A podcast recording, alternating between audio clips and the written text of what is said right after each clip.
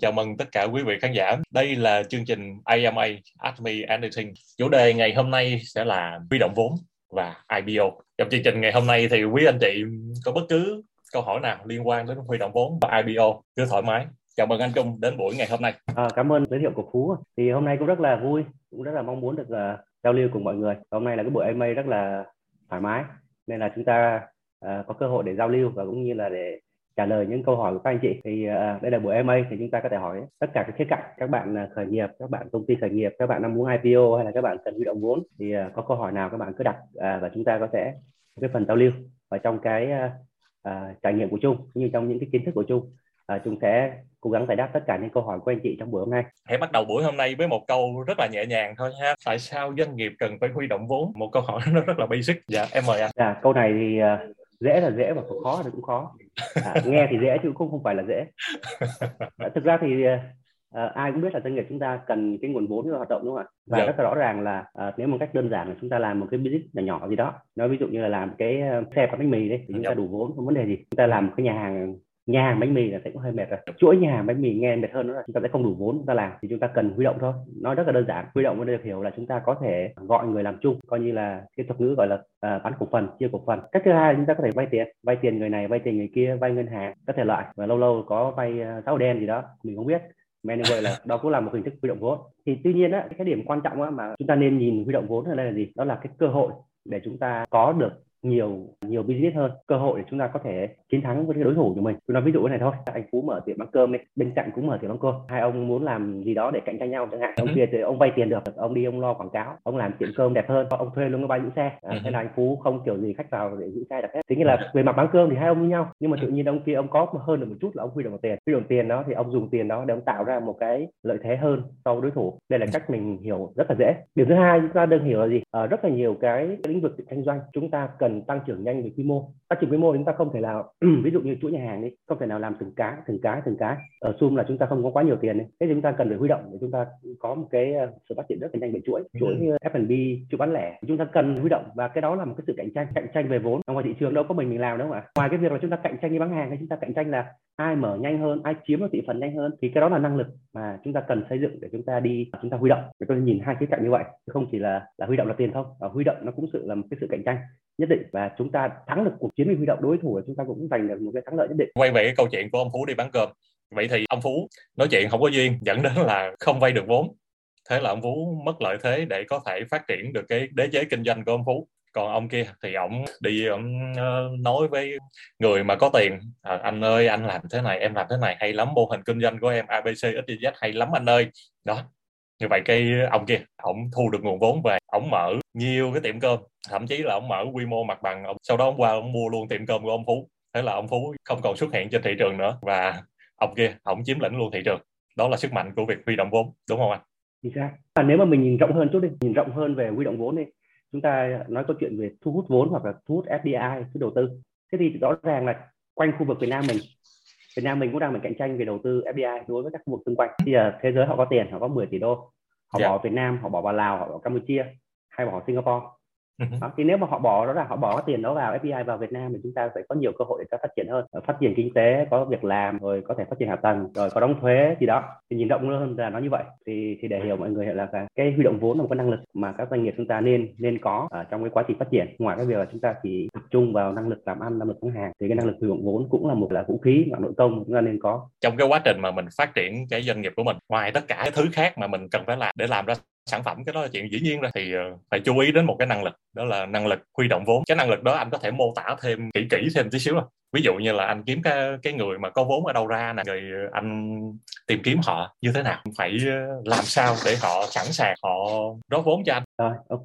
Năng lực huy động vốn này chúng ta nhìn cách uh, dễ hiểu thế này. Đó là năng lực mà chúng ta đi chúng ta sẵn sàng chúng ta nói chuyện với các nhà đầu tư tiềm năng về việc cơ hội đầu tư vào cái công ty của mình là thứ nhất. Thứ hai là công ty chúng ta có cái năng lực là sẵn sàng để nhà đầu tư đầu tư chứ không phải là công ty nào vô đầu tư cũng được. Ví ừ. dụ để chúng ta nói một cái nhà đầu tư cá nhân thì đơn giản lắm. Nhiều lúc uh, ok anh em tin tưởng nhau bỏ vào hai ba tỷ hai ba tỷ đó uh, là hai chục phần trăm hai ba chục phần trăm thì dễ. Nhưng mà khi chúng ta làm to hơn một chút ta muốn tiếp cận nhiều đối tượng nhà đầu tư một chút thì chúng ta phải có một cái sự chuẩn bị nhất định. Ví dụ như cái sổ sách thì nó phải rõ ràng. Anh lời anh lỗ cũng được không vấn đề nhưng sổ sách nó rõ ràng. Thứ hai nữa là họ phải chứng minh được là cái công ty này là có sao nói vậy. Và cái thứ ba nữa là có cái năng lực sâu cho nhà đầu tư là cái này tiềm năng cái sự, sự an tâm dạ. là người ta đầu tư thôi. Mình hiểu một cách rất là đơn giản như vậy. Tuy nhiên thì ráp những cái đó lại thì không dễ. Thứ nhất là làm cho nó, nó rõ ràng một chút cũng cũng không dễ. Đối góc độ là Việt dạ. Nam chúng ta hiện giờ tới à, theo thống kê là tới đâu 97 98 phần trăm là SME và micro SME thì sổ sách vẫn chưa rõ ràng. Thì sổ sách chưa rõ ràng thì đầu tư làm sao? Đầu tư bằng niềm tin hay là cái gì? Điểm thứ hai là chúng ta có thể nói cái cái mô hình kinh doanh công ty chúng ta một cách nó, nó rõ ràng được không? Thì về kỹ thuật về nói chuyện là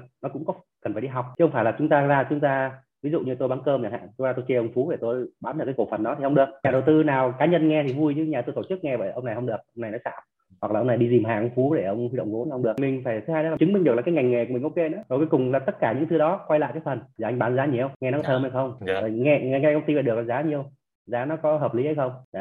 không hợp lý chả sao. Thì kiếm một khác. À. năng lực tiếp theo là đi năng lực đi đi nói chuyện liên tục đi hát liên tục. Kiếm được cái nhà đầu tư phù hợp thôi. Nói vậy rất là dễ hiểu. Và gác chung lại thì đó cũng là một cái công việc cần có người phụ trách chứ không tự nhiên nó nó xảy ra được. Và đây chắc là nó cũng là một trong những cái điểm khó khăn của các SME ở Việt Nam. Bởi vì ờ, thông thường thì các SME ở Việt Nam thì thông thường xài hai sổ.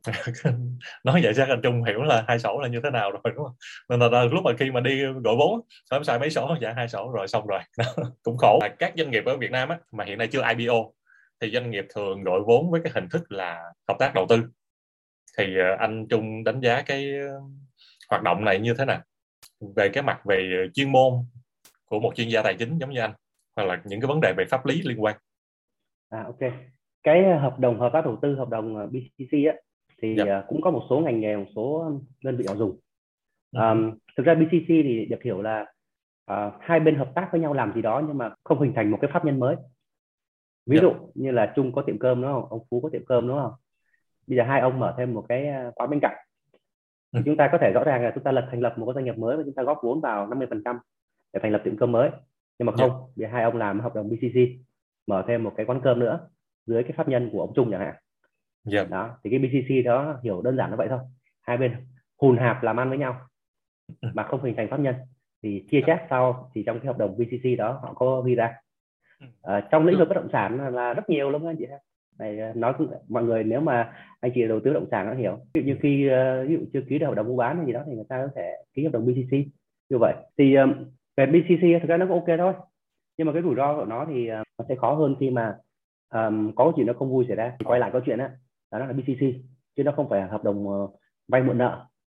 Vay mượn yeah. nợ trả không được. Có chúng ta kiện cáo nhau rồi đi xếp đồ xếp nợ. Nó, nó nó dễ dàng hơn một chút đó việc chúng ta đưa vào BCC thì BCC ông kia thế là đây là BCC để tôi hộ hai bên hùng hạp bao giờ làm không được lỗ này nọ yeah.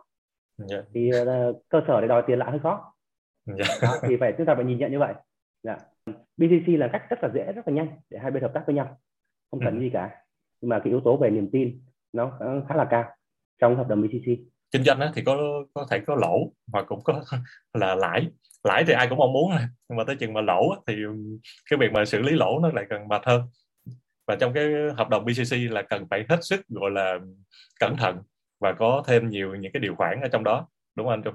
Đúng rồi, rất là nhiều cái BCC là họ để chuẩn bị trong hợp đồng mua bán. Yeah. Dạ. Ừ, thì những cái điều khoản nó mới chặt chẽ. Điều kiện nào thì cái BCC đã chuyển hợp đồng mua bán thì mình phải chặt chẽ.